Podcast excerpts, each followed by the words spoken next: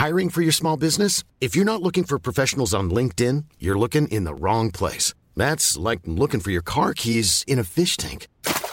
LinkedIn helps you hire professionals you can't find anywhere else, even those who aren't actively searching for a new job but might be open to the perfect role. In a given month, over 70% of LinkedIn users don't even visit other leading job sites. So start looking in the right place. With LinkedIn, you can hire professionals like a professional. Post your free job on linkedin.com slash people today.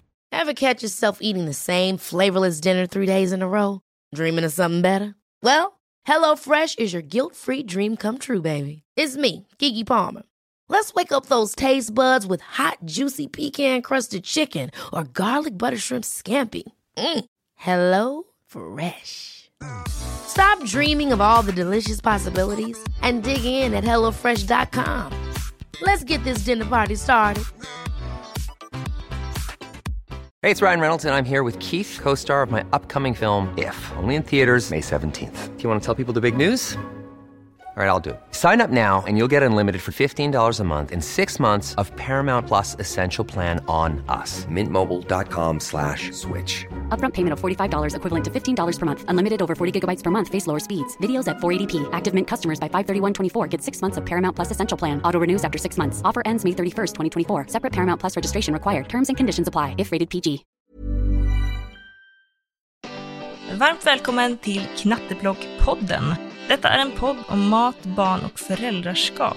I avsnitten får du lyssna på härliga gäster som delar sina perspektiv, erfarenheter och kunskaper inom dessa spännande ämnen. Det har ju väldigt mycket att göra med att vi vill ha det här happy baby face. Vi vill ha en glad bebis och en glad bebis då, den bekräftar ju dig som förälder. I detta avsnitt har jag bjudit in en fantastisk kvinna med en väldigt spännande bakgrund, nämligen Ulrika Johansson. Hon är både dietist, kock, gastronom och forskare inom barn och mat. Hon är också doktorand i en stor svensk studie, OTIS-studien, där man har kollat på hur den nordiska kosten och smakträning påverkar barnens framtida kost och hälsa. I vårt samtal pratar vi om just smakträning för små bebisar, ett ämne som finns mycket att säga om och som är under konstant utveckling. Men i samtalet så svarade Ulrika på era frågor om allt från smaker man bör introducera först och hur man kan få mer skeptiska barn att börja gilla grönsaker. Missa inte detta, nu kör vi!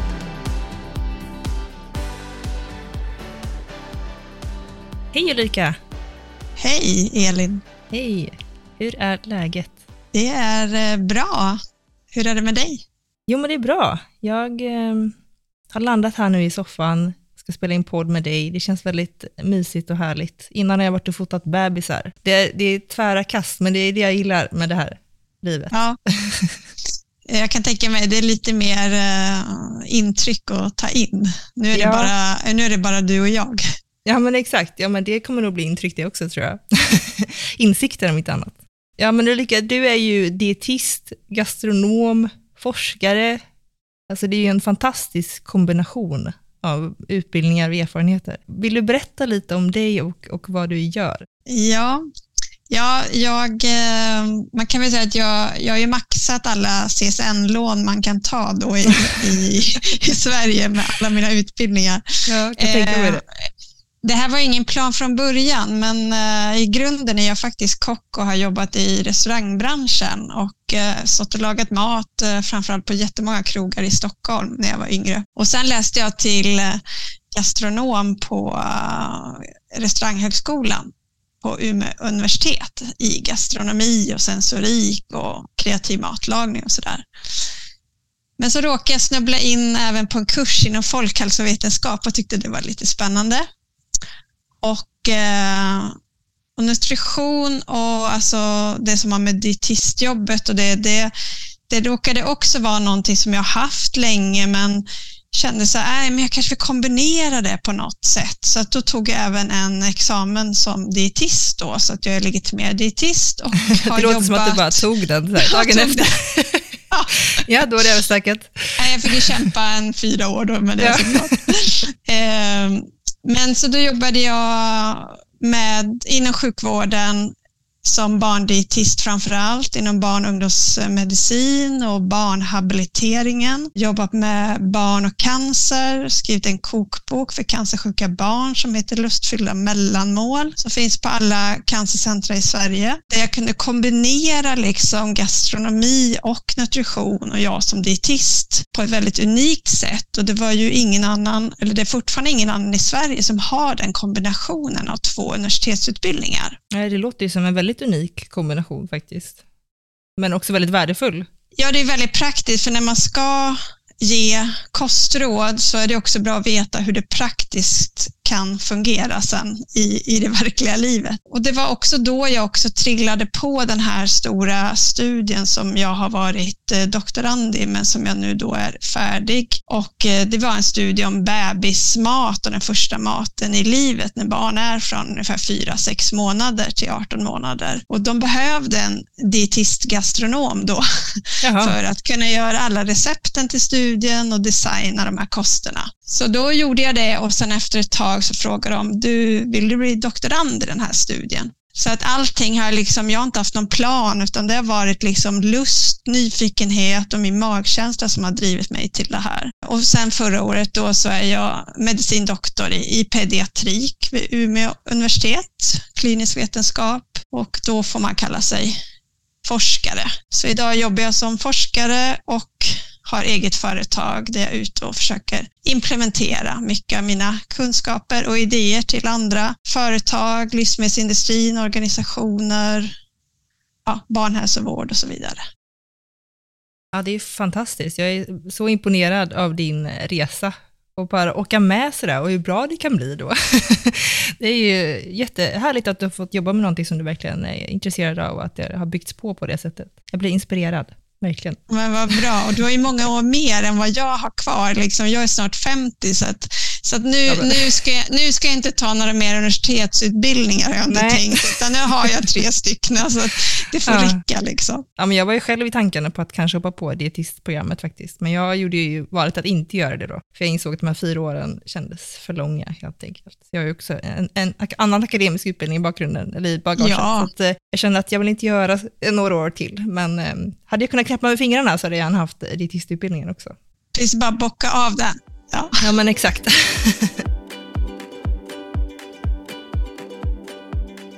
ja, men du nämnde ju lite att du har forskat, eh, du är doktorand i en studie. Vill du berätta lite om den? För den är ju väldigt spännande och också unik i sitt slag, har jag, som jag har förstått det. Ja, den är väldigt unik för det är den första i Sverige, i Norden, eh, som tittar på hur man tidigt kan introducera olika typer av smaker och vad det ger för resultat senare när barnen äter mer mat när det gäller grönsaker, bär och frukt. Och då har vi fokuserat på framförallt nordisk mat för att liksom också få med det här tänket att äta det vi har här omkring oss som också bidrar till både mångfald, klimatavtryck att vi tar hand om det vi har, våra bär i skogarna, våra fina rotsaker vi har året om. Vi har ju kål och sådär, att vi inte behöver importera så mycket mat. Så att det var 250 bebisar, friska barn mellan, eh, som rekryterades till studien när de var fyra månader och de var med i studien tills de var 18 månader. Och 125 barn fick en nordisk kost med smakträning och smakschema och eh, bara nordisk mat i ett och ett halvt, eller upp till tills de var ett och ett halvt år och den andra gruppen var en kontrollgrupp som följde de råd som finns inom Livsmedelsverket och BVC idag. Så de fick inget smakschema och inget, ingen systematisk inlärning av smakträning. Det som visade sig sen då, det var ju då att barna, när de var 9 månader, 12 månader, 18 månader, så åt de väldigt mycket mer frukt, och grönsaker och bär och rotsaker än kontrollgruppen då som följde de nationella råden. Spännande resultat. Ja, precis. Var, var du sen, säker på det innan eller hur var, var din magkänsla innan? var du orolig? Alltså man har ju bara sina hypoteser och sen så vet man ju ingenting om vad verkligheten säger oss. Vi hade ju pilotstudier innan också, för det här var ju någonting som ingen har gjort. Det här är en, en stor RCT-studie som det heter, som är randomiserad kontrollerad, som kan ge evidens, som kan ge ny kunskap som behövs till Livsmedelsverket i Sverige, som behövs i världen och är så stor i sitt slag som ingen annan i världen har gjort innan. Så därför så visste vi inte heller utgången av studien, men vi är också jätteglada att våra hypoteser stämde sen att, att om vi tränar dem med mycket av de här tuffare smakerna så åt de också mer av bär, grönsaker, frukt och senare. Ja, men det är ju härligt ändå att det finns liksom någonting man kan göra så att det får resultat. Hade man inte sett den kopplingen så hade det ju känts lite hopplöst kanske.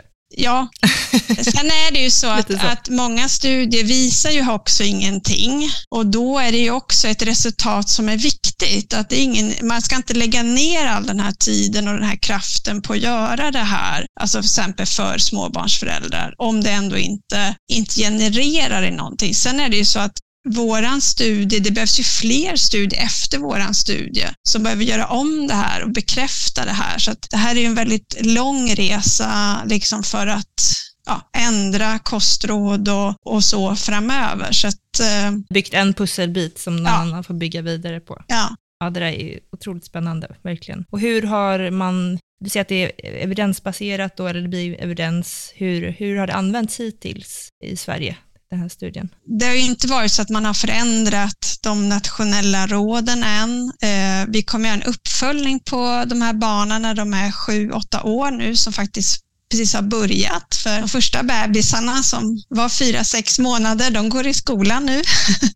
Det, ja. Så nu ska vi titta på hur, eh, hur har de växt, hur mår de, hur äter de? Eh, äter de fortfarande mycket grönsaker? Äter de nordiska matvaror i familjen och så? För de har ju släppts helt fria under jättemånga år. Och jag vet inte heller riktigt hur, man, hur mycket man använder inom barnhälsovården mer än att våran studie nämns såklart i Rikshamn boken inom barnhälsovården. Och sen finns det också då en app med det här smakschemat som heter STEP där man kan följa precis smakschemat som gjordes i studien som är en gratis app med alla recepten och sådär. Det är jättebra. Tips till er som lyssnar då, ja. att det finns en app. Ja. De heter STEP och den finns i hela Norden och det är väl det som är lite roligt att man vet att barnfamiljer i Finland gör det här, i Norge, i Danmark och så, att det används. Men jag hoppas ju att vi vi ska kunna nå ut ännu bredare. Men det är det som kan vara lite svårt med forskning, just att det är mycket tröga system också och man behöver underlag och fler studier i världen och sådär och se våra uppföljningar framöver.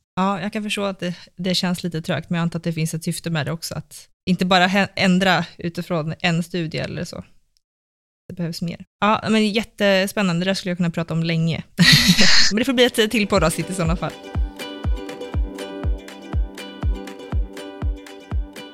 Men jag tänkte, idag så ska vi prata om ett eh, väldigt spännande ämne som kopplar till det såklart. Och det är det här med smakträning och bebisar. Jag tänkte innan vi går in på liksom Eh, dels följarnas frågor och lite mina frågor. Vill du berätta om vad smakträning är för någonting? För det är ett ord som man hör ibland, men som man kanske inte alltid förstår vad det betyder eller innebär. Ja, precis. Och jag skulle väl säga att man kan härleda det ända tillbaka till fosterstadiet. För redan där så utvecklar vi våra smaklökar och, och foster kan identifiera olika smaker av våra grundsmaker. Framförallt då har man sett i studier bittert och sutt kan barn särskilja på under sista trimestern. Så smakinlärningen kan man säga, den börjar innan vi ens har fötts, utan den är liksom redan vad mamman, den gravida kvinnan äter, är då smaker som, som fostret får ta del av genom att den sväljer fostervatten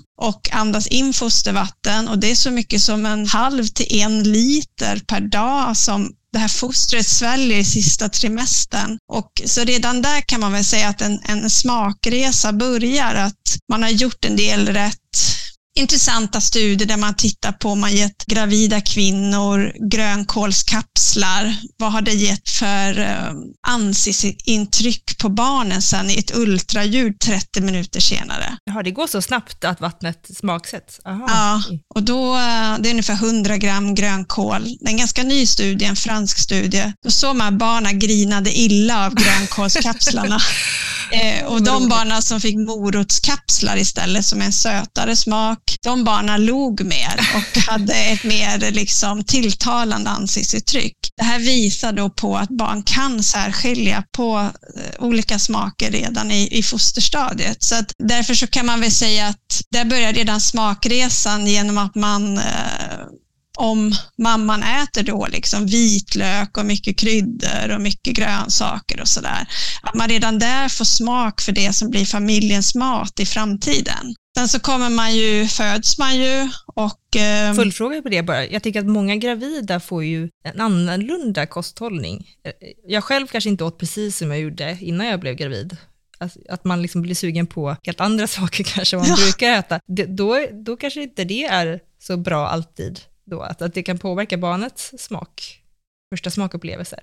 Säg att man skulle vilja bara äta pasta i nio månader. Ja, det är klart att ju mer klenare smaker det blir, då kommer inte barnet uppleva så mycket smaker. Så det är väl det liksom att lite mer eh, kryddor, örter, grönsaker som kanske är lite bitter bittert och alltså surkål, grönkålssallader eller ja, grönkålssmoothie eller vad det nu må vara. Men det här är det också ganska ny forskning på, men mer att jag tycker att det är spännande att se att, att barnet redan där kan reagera och man ser också en, en koppling att, att de här barnen som fick i en annan studie i USA som fick morot gravida kvinnor drack morotsjuice i stora mängder och en annan grupp fick undvika morotsjuice som var gravida. Och sen när barnet kom ut eh, och senare vid sex månader så testades barnet för morotspuréer. Och barnen som vars mammor som hade druckit morotsjuice under sista fyra veckorna tror jag det var under graviditeten, deras barn hade mycket högre acceptans för att gilla morotssmaken och mycket fortare. Så det ser man liksom, du förstår länken emellan. Och det här kan man också se länken emellan amning och barnets smakresa. Så nästa steg i smakresan är ju amningen och då är det återigen vad mamman äter då.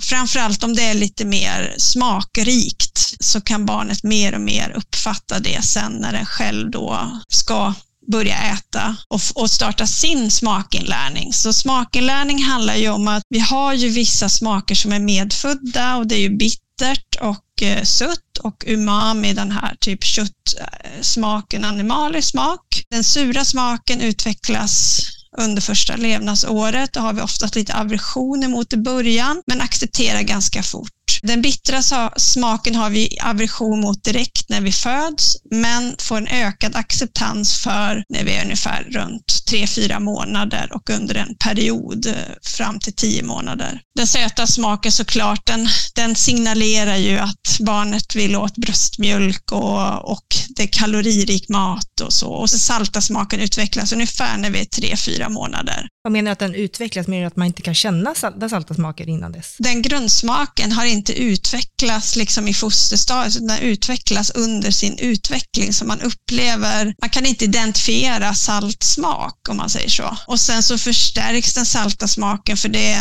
det är liksom kopplat till min, mineralrik mat just för att förstärka att vi ska få alltså benstommen och det ska utvecklas. Då är det liksom att smakinlärning är att vilka smaker behöver vi träna på tidigt i livet?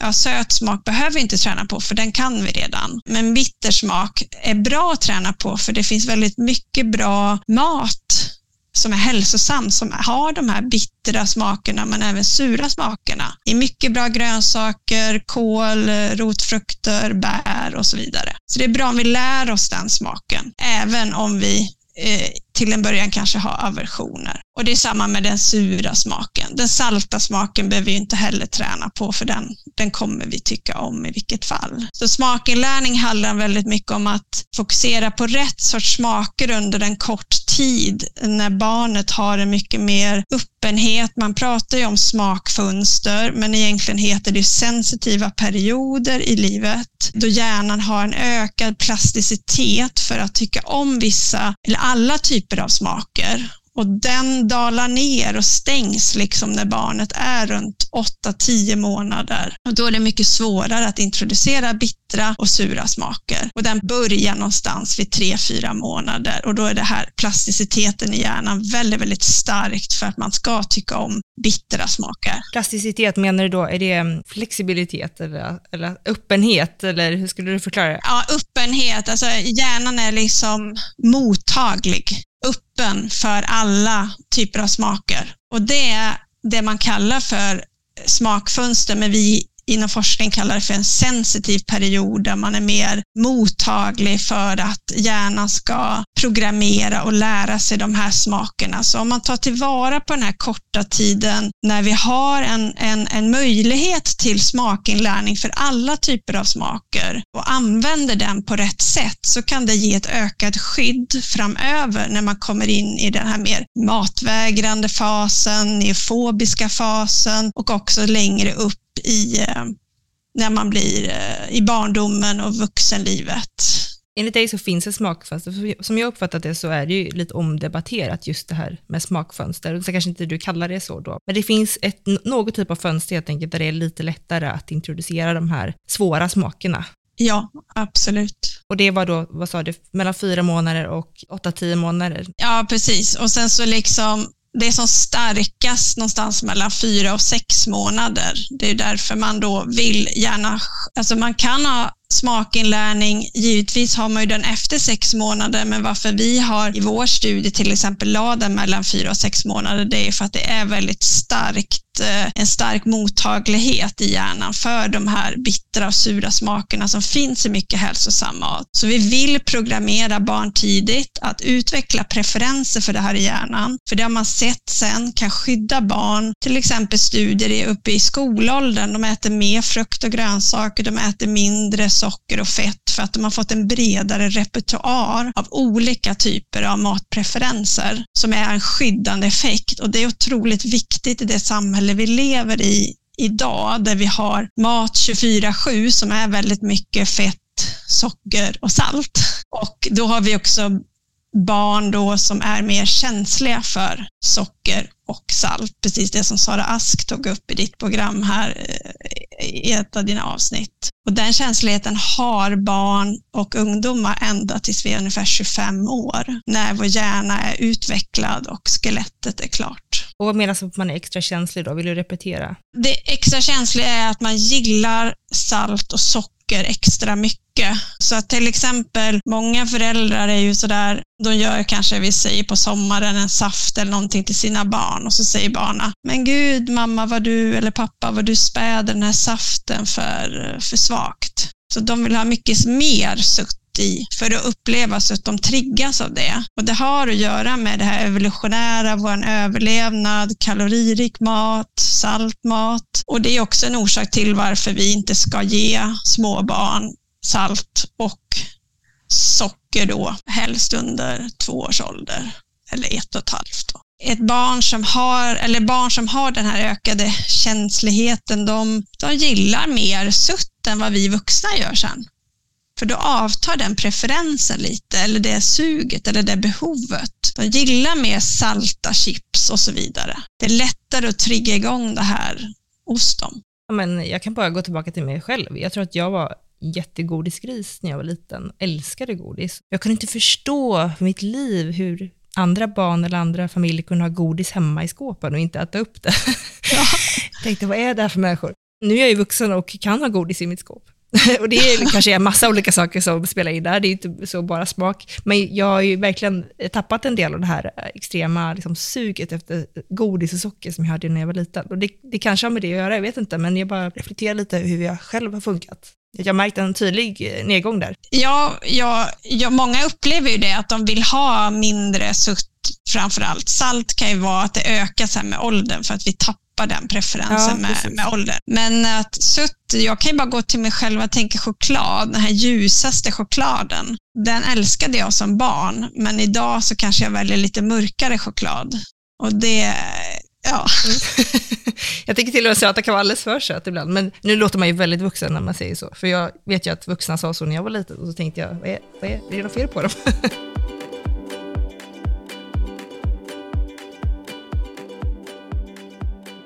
Men just det här med fyra månaders gränsen, eller gränsen, men det är då man kanske ska börja då enligt dig och er. Var har man tagit den ifrån? Var kommer den, den, just den åldern ifrån, fyra månader? Det är såklart baserat på flera forskningsstudier världen över och där har man sett att om, när man gav smakprov, eller det som man kallar för smaksensationer, alltså i väldigt små mängder, upprepade tillfällen vid sidan av amning eller, eller flaskmatning, så har man sett att de barnen har ätit även mer frukt och grönt senare. De har hunnit bygga upp en större variation av matpreferenser för de har haft längre tid på sig än de barn som började vid sex månader. Så att de, de har längre tid och man dessutom passar på att använda den här öppenheten. Så att det här är någonting som eh, såklart vi bygger vår forskning på som redan är gjort. Bland annat så var jag hos Julie Minella som är världsledande forskare i, i USA, som hon har också tittat väldigt mycket på det här. Men det finns även en annan kvinna i, ja, i Storbritannien, men det finns i även andra länder i världen. Så rekommendationerna är ju också, om man säger från de europeiska hållen eller en läkarorganisation och för oss inom vårdpersonal som heter ESPGAN, där, där rekommenderar vi mellan fyra och sex månader för utnyttja det här fönstret då eller den här sensitiva perioden. Och att man då fokuserar framförallt då på bittra smaker det handlar ju inte om att konkurrera ut amningen och det gjorde vi inte i våran studie. Amningsfrekvensen sjönk inte, de ammade lika mycket, de slutade inte amma tidigare, utan det handlar väldigt mycket om att guida föräldrarna rätt här, att inte öka på portionerna, utan att det är väldigt små portioner ifrån någon tesked och max liksom tre teskedar per dag emellan amning eller flaskmatning. Just det, något som man brukar kalla för smaksensationer, eller hur? Ja, precis. Då är de nere på kryddmått, alltså en milliliter. Och det är så svårt. I en forskningsstudie så kan du inte liksom föräldrar har svårt att uppskatta, en, alltså att kunna mäta sådana små mängder. Men vi hade i våran studie så fick man ha max eh, ungefär tre teskedar per dag utspritt och att det var emellan Alltså inte när barnet var hungrigt utan emellan amningssessioner eller flaskmatningssessioner. Då. Och då kan det vara tre olika smaker man bjuder på. Ska det vara rena smaker då? Ska det vara liksom bara broccoli? Eller ska, kan man blanda och göra liksom en liten, liten gryta med, med en tesked Vad, vad tycker du där? Absolut kan man blanda olika smaker, men i en forskningsstudie så är det ju så att man måste veta exakt vad man har gjort så man kan säga sen, liksom utvärdera det. Vi gjorde en oberoende sensorisk analys i Åbo i Finland eh, på våra puréer då som var hemlagade. Föräldrarna fick recepten och de recepten då fick de laga själva på nordiska råvaror. Så var det tranbär så var det bara tranbär och var det havtorn så var det bara havtorn. Men givetvis kan man blanda, men det man ska vara lite försiktig med som man idag använder idag i vissa Eh, även i klämmisar och så, det är ju att man blandar kanske, vi säger någon, någon eh, kanske syrlig eller bitter grönsak ihop med en söt frukt. Och då tar den söta frukten över och då Hej, det är Ryan Reynolds och jag är här med Keith, co-star of my upcoming film If, only in theaters May 17th. Do you want to tell people the big news?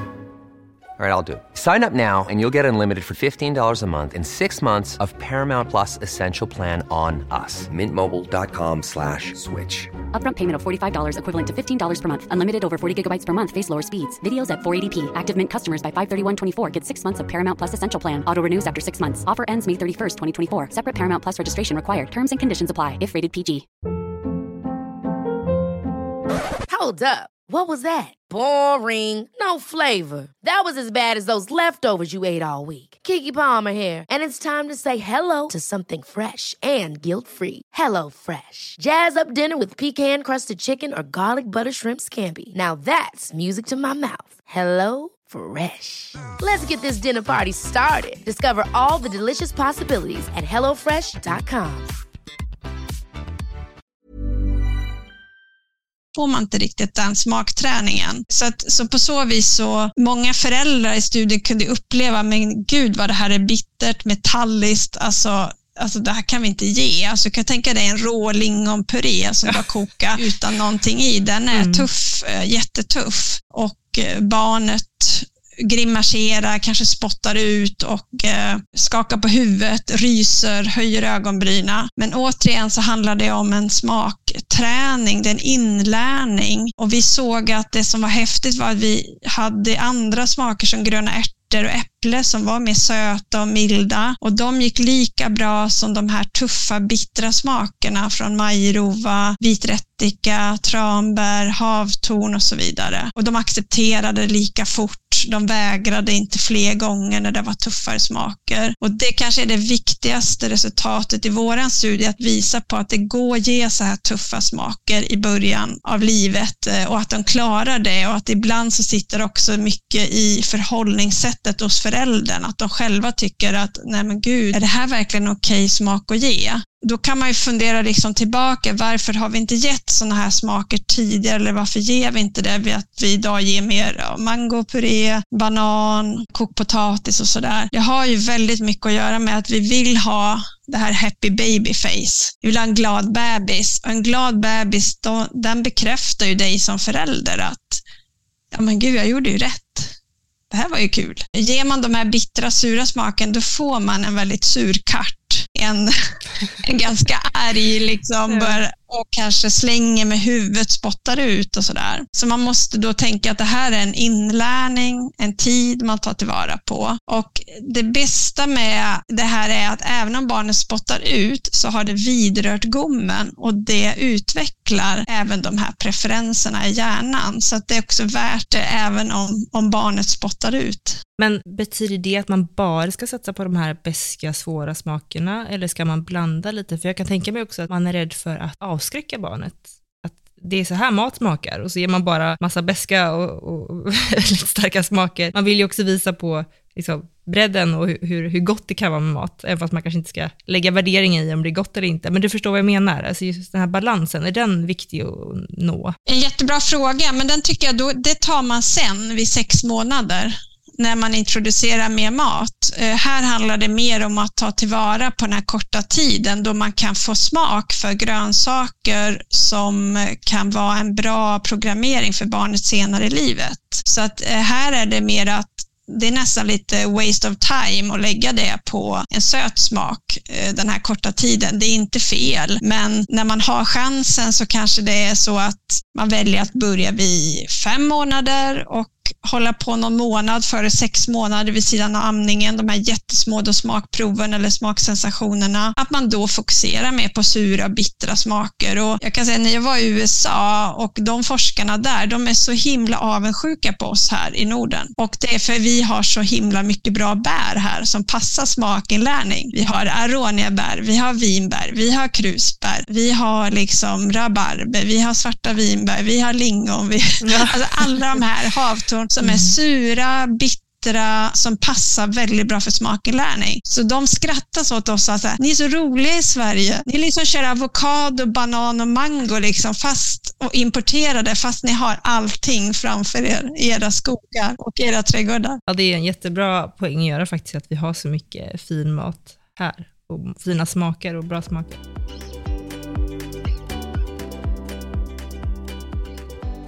Så du tycker att man bör börja innan sex månaders gränsen eller sex månaders åldern, att börja med lite smaksensationer helt enkelt. Vad gör man om man har ett barn som inte är så intresserad, som inte tycker att det är, så knappt kollar åt skeden, eller ska, ska man truta på då, eller hur ska man tänka där? Nej, det är klart att allting bygger på att barnets självmotivation och nyfikenhet såklart. Ibland kan det ju vara att, att man bara tar purén på sitt eget alltså tvättade finger också. Och att barnet får smaka. Och det kan vara lätt lättare eh, för barnet att vara mer tilltalande då än, än, än, att det kommer en sked. Men absolut ska man vara lyhörd till barnets egna signaler när barnet är redo. Och jag kan säga i våran studie så fick de ju själv, vi styrde inte när de började med smakportionerna. Vi sa att vi ville att de börjar någon gång mellan fyra och sex månader. Men när ni känner att ert barn är redo och då var det vissa som började när den var fyra månader, två veckor och någon vid fem månader eller fem och ett halvt och någon vid 4,8 åtta månader.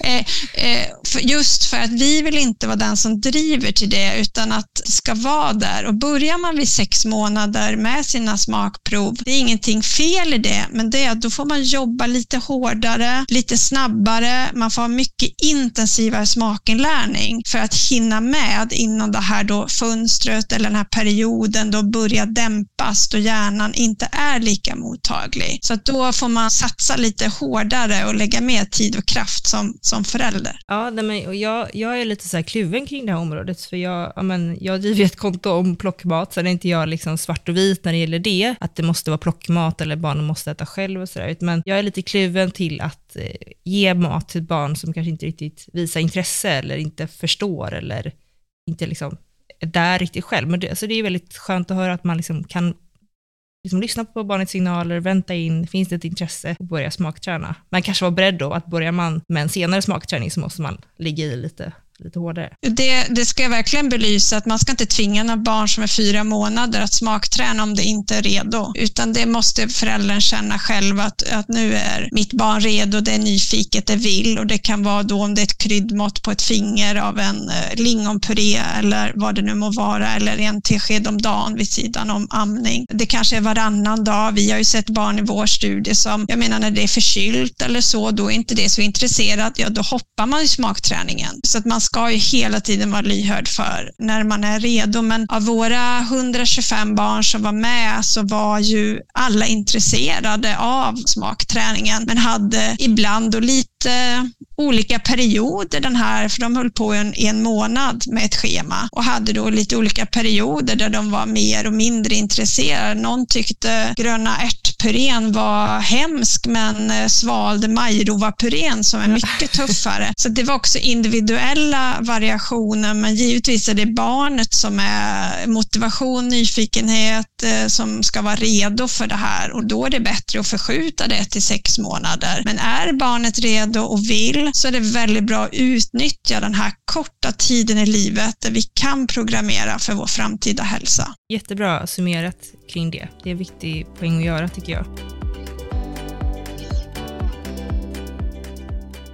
Men jag tänker att vi har ju fått en del frågor från mina följare som har skickat in ja, men jättebra frågor kring det här ämnet. Jag tänker att vi ska börja med frågan. Nu har vi pratat om små bebisar 4 till 6 månader. Jag tänker att vi faktiskt ska hoppa lite nu och bara fråga lite hur det är med äldre barn. För vi pratar ju om att det finns någon typ av fönster eller, eller period där det är lite enklare att introducera smaker. Men är det för sent att jobba med smakträning efter den perioden? Två frågor. Är det för sent också om barnet redan har blivit väldigt skeptisk kring maten? Jag kan först backa så här och säga att de som har fått en smakträning som man har sett i forskningen tidigt i livet, de går ju också in i en neofobisk skeptisk fas någonstans ett och ett halvt år som kan pågå då tills man är fyra år. Det är inte så att de de hoppar över den perioden, utan de hamnar i den också. Men att eh, magnituden det dämpas lite, att det inte blir lika, lika, lika jobbigt. Men man har också sett att vissa av de barn som smaktränat har haft matvägrande faser, men sen när man kommit ur fasen så har man ökat på sitt frukt och grönsaksintag mycket fort fortare än de som inte hade sin smakträningsfas tidigare i livet. Man har också sett i studier att de som har smaktränats tidigt, de klarar av neofobfasen bättre och äter fortfarande lite mer grönsaker, lite mer varierat, men att deras intag det reduceras också. De påverkas också av det här. Och den neofobiska fasen brukar börja runt ett och ett halvt år. Ja, ibland två år. Ja, men ett och ett halvt. Och det innebär att de blir lite mer skeptiska kring maten? Ja, misstänksamma för ny sorts mat och eh, även visuellt, alltså när de ser och smakmässigt. Och det har ju lite evolutionen, vad man tror, gjort på grund av att då går ju barn själva. Så då ska de skyddas ifrån ny farlig mat som kanske är bitter. och är uppe och går och kan ta för sig.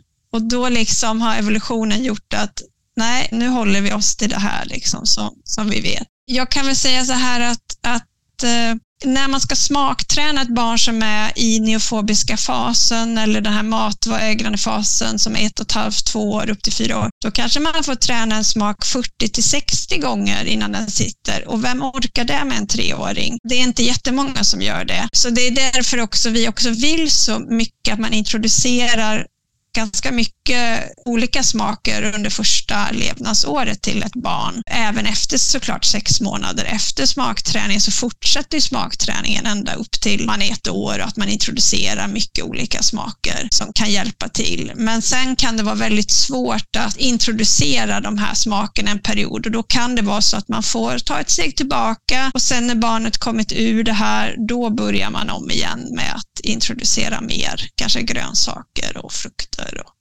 och så vidare.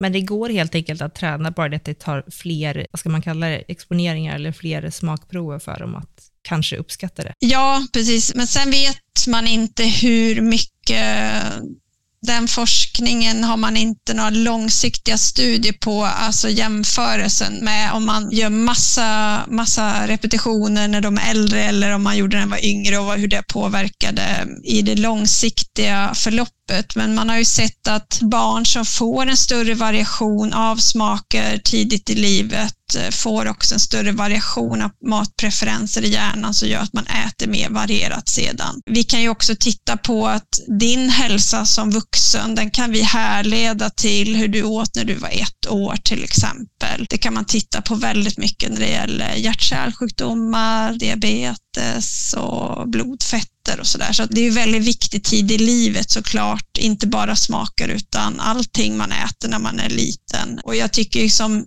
generellt så är ju barn friska och mår bra här i Sverige, så det måste man också ta med sig, att det är en viktig del. Men vi behöver få barn att tycka om frukt och grönsaker och även vuxna, för det är något vi äter för lite av oavsett åldersgrupp och det har stora skyddande effekter mot väldigt mycket välfärdssjukdomar i framtiden. Och det är, så, det är så intressant det här med att det är så viktigt med kosten runt den här åldern och då vill man ju kunna göra så mycket som möjligt då. Om det är någon som lyssnar här nu som har en ett och ett halvt åring där man inte kanske har gjort det här så systematiskt eller tänkt på det, vilket såklart, det, det är inte alla som har det. Om jag vill lära Bonnie här nu att gilla broccoli, är det bara att lägga fram broccolin?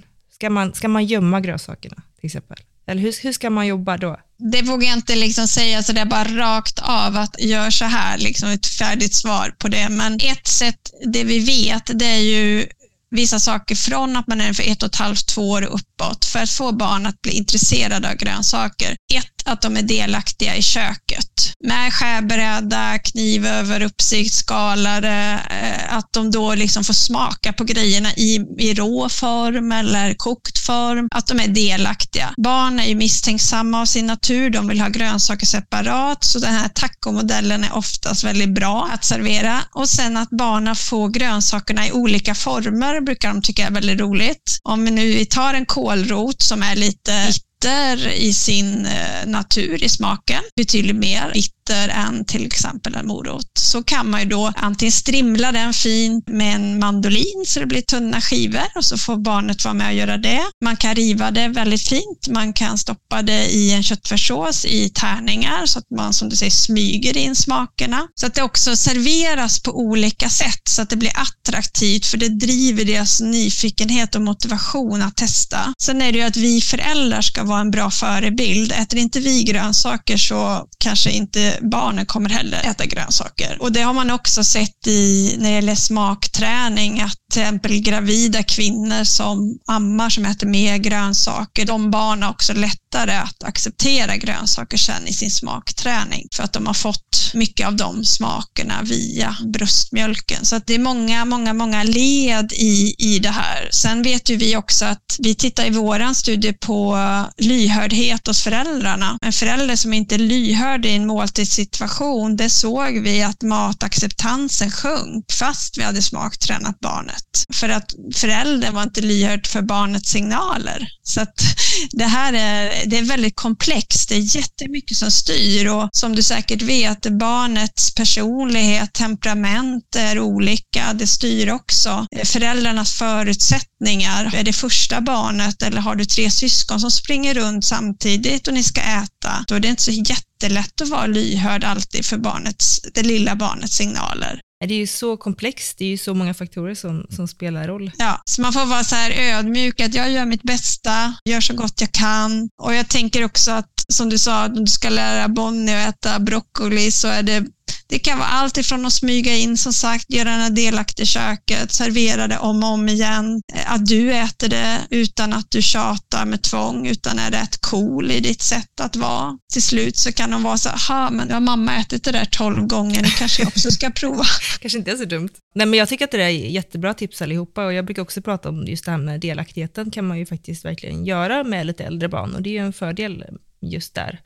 Eh, och sen också att, att eh, faktiskt våga testa igen.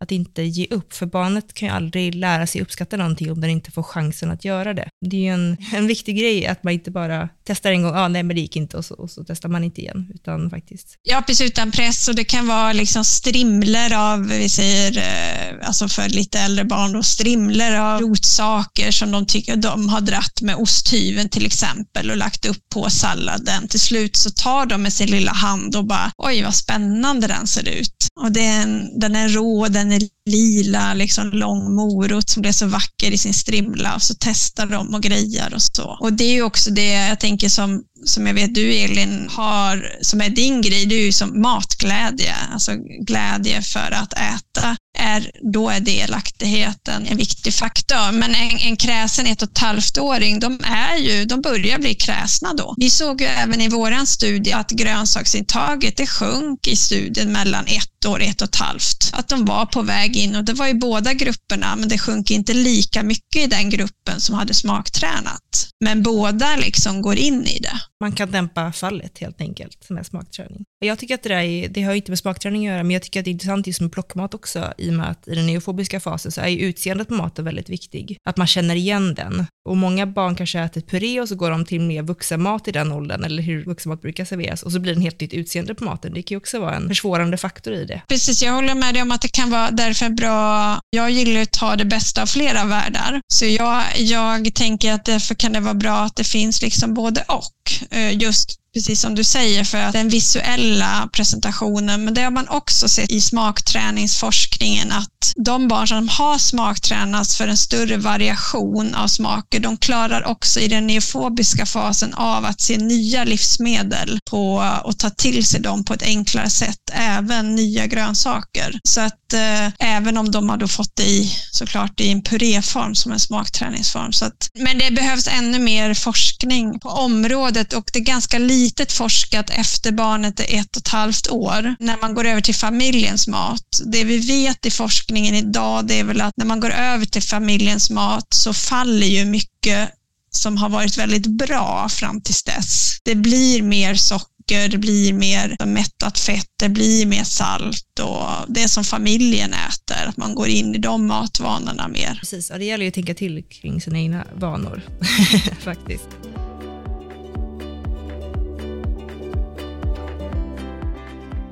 Ja, men jättebra. Jag tycker att det var många tips där hur man kan göra med lite äldre barn. En fråga som jag får ofta är ju det här med kryddning. Vad, vad är okej okay egentligen till barn när det gäller kryddning av maten? Och då tänker jag bebisar och småbarn. Allting eh, utom salt och fänkålsfrön. Det är bara att köra. Ja, alltså, och ju mer kryddor desto mer utvecklas smakpreferenserna. Vi hade jättemycket färska örter, även frysta örter är ju jättebra i våra, de här bebispuréerna och även senare när de fick sin annan mat. Alltså vitlök, ingefära, allt vad magen tål såklart. Det är ju det, chili, alla typer av torkade alltså kryddor som, som man kan tänka sig. Och framförallt örter, alltså använd mycket, mycket örter och hacka och greja. Och... Så det är positivt med, med mycket smak och mycket kryddning? Kommer man från olika kulturer då kan man också välja om man nu tänker smakträningsdelen med om man nu gör en, en puré av någonting. Då kan man också sätta till kanske den typ av krydda, koriander, något som man använder i sin egen kultur. För det handlar ju också om att transfereras från in i en matkultur också när man äter. Och där eh, är det bara positivt om man använder de kryddor och örter som man som har tänkt att laga sen, för det blir ju familjärt för barnet tidigt. Men hur är det med eh, lite hetta då? Man lägger en nypa chiliflingor i maten till exempel? Det tycker jag. Det är mer bara att man inte överdriver det, men eh, en del börjar med lite cayenne eller något. Och jag menar barn som växer upp i Indien och där, de äter ju jättekryddstark bebismat. Och sen mycket handlar ju också om vad man känner att magen klarar. Sen har vi något som jag tycker är väldigt bra även, alltså jag tänker från barn från sex månader uppåt, det är ju som jag brukar säga, pimpa barnmaten oavsett om du köper färdig på burk eller klämmis eller om du gör egen. Att du har sån här microplane eh, rivjärn som gör att det river jättetunt. Där kan du ta rå kålrabbi och kålrot och stjälkselleri och riva jättetunt och så blandar du det på toppen toppen liksom av maten, då får du mycket starka smaksensationer som, som kommer ifrån det här. Eh, det kan du blanda i gröt och sånt också. Just för att boosta, eller som jag säger, pimpa upp ja. det smakmässigt. Ja, pimpa gröten. Ja. Härligt ju. Väldigt bra. Då har, vi, då har vi ett bra svar på den frågan helt enkelt, om man får krydda bebismaten med allt, allt förutom salt och fänkålsfrö funkar helt enkelt. Vi har varit inne på lite här med amning och flaskmatande bebisar, skillnaden där. Är det någonting man ska tänka på i skillnaden där, eftersom att då ammande barn får lite smakträning från bröstmjölken? Säg att man har två barn, när man har ammat ena barnet och flaskmatat andra barnet. Ska man liksom göra någon skillnad där på smakträningen? Nej, det tycker jag inte, utan det är mer att den, det kanske, om nu mamman har också ätit mycket grönsaker och så, så kanske det går lite snabbare att man accepterar det. Men är man i den här perioden som acceptansen är så hög och hjärnan är så mottaglig, eh, då såg inte vi, har inte vi sett skillnaden just då att i våran studie att det var svårare för dem. Eh, men däremot har man sett eh, i de långsiktiga studierna, i, ja, det finns en tysk studie där man har visat att de som var ammade barn kontra flaskmatade barn, de hade också högre, åt mer grönsaker i skolåldern sen också. Och eh, ville smaka mer på den maten så att säga, alltså grönsaker och den delen. Så att, eh, men jag tycker inte man behöver särskilja, men det, det är så att om man är man flaskmat så har man ju oftast då fått en singelsmak som gör att man har inte den samma breda repertoar man gör precis samma, samma och att man också som, alltså erbjuder från sex månader, att man också erbjuder mycket variation, smaker, konsistenser och är det ännu viktigare att man börjar tidigt med flaskmatande bebis? Jag vågar inte säga det faktiskt. Eh, jag skulle väl mer säga att en ammande kvinna som inte äter grönsaker och så, då kanske inte den bebisen ändå har någon effekt. Men man kan väl säga att amning har ju, för barnet är det ju liksom det bästa man kan ge ett barn och det också ger ett litet försprång för att det innehåller lite smaker som, som kan vara det som blir familjens mat helt enkelt sen också. Ja, men jag tycker att vi har ju fått ganska många frågor, men jag tycker också att vi har svarat på väldigt många i podden här. Det känns ju otroligt bra och fått mycket kunskap känner jag. jag har lärt mig mycket. Och jag tänker innan vi avslutar podden så skulle jag bara vilja ha ja, men dina bästa tips för att smakträna i några liksom enkla, konkreta tips. Du har ju sagt några stycken här under podden, men om du skulle summera, säg dina tre bästa tips. Då skulle jag väl säga så här att börja någon gång mellan fyra och sex månader när barnet är vill, nyfiket. Att det inte blir för stora mängder. Det ska inte konkurrera ut amningen. Amningen ska inte minskas i mängd eller någonting. Eh, och att man då får hålla, även om barnet skulle vara nyfiket och matglad och vill ha mycket mer, att man håller sig till de här små mängderna. Det är jätteviktigt. Och att man fokuserar på lite tuffare smaker när man har chansen så kan man ta de där liksom lite sötare mango, banan, avokado senare utan här att man satsar på ja, en lingonpuré, en eh, rotselleripuré och eh, havtornspuré som är stark och de här recepten finns ju även i Step-appen, exakt de vi använde i, i studien till exempel. Och det finns ju ett schema att följa så. Men att man också är, eh, det är nog de tipsen jag tänker och att man också vet att det är inte kört för att det är sex månader, utan det är mer bara att man får träna intensivare helt enkelt. Att fönstret är lite kortare när man kan öva upp det här. Medan man, om man börjar lite innan så har man lite längre tid på sig att pyssla med det här. Och att man, vi, de kokade ju de här puréerna själva, de frös in dem och eh, det viktiga var att man ger ungefär 8-9 exponeringar eller smakprover eller tester i rad för att man ska acceptera en smak. Så det är också viktigt att man övar kanske då som vi gjorde tre dagar i rad, tre gånger om dagen, men bara max någon tesked per gång. Ja, jättebra summerat, verkligen. Det har varit jätteroligt att lyssna på dig och jag har lärt mig så mycket. Eh, så ja, stort tack till dig Ulrika att du ville vara med i podden. Ja, men tack jättemycket Elin. Hur når man dig om man eh, vill veta mer om dig? Eller? Dels finns jag på min hemsida, just av Ulrika med C, så att det är Ulrika Johansson ulrikajohansson.se. Finns också på Instagram med samma, ulrikajohansson.se. Man kan också hitta mig på eh, Umeå universitet och söka på mitt namn så hittar man även alla publikationer och om vår studie där. Perfekt. In och kika in eh, de här eh, hemsidorna och kontona om ni vill veta mer om Ulrika och hennes arbete. Stort tack för att ni lyssnade så hörs vi nästa gång. Hej!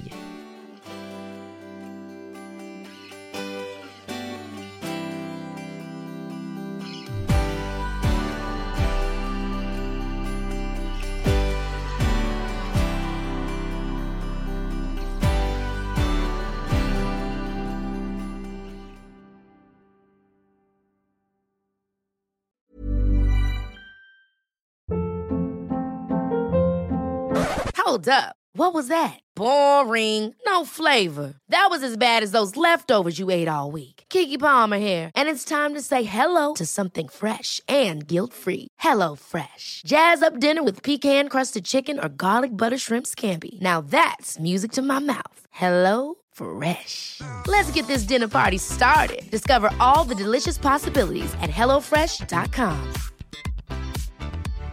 Hi, I'm Daniel, founder of Pretty Litter. Cats and cat owners deserve better than any old fashioned litter. That's why I teamed up with scientists and veterinarians to create Pretty Litter. Its innovative crystal formula has superior odor control and weighs up to 80% less than clay litter. Pretty Litter even monitors health by changing colors to help detect early signs of potential illness. It's the world's smartest kitty litter.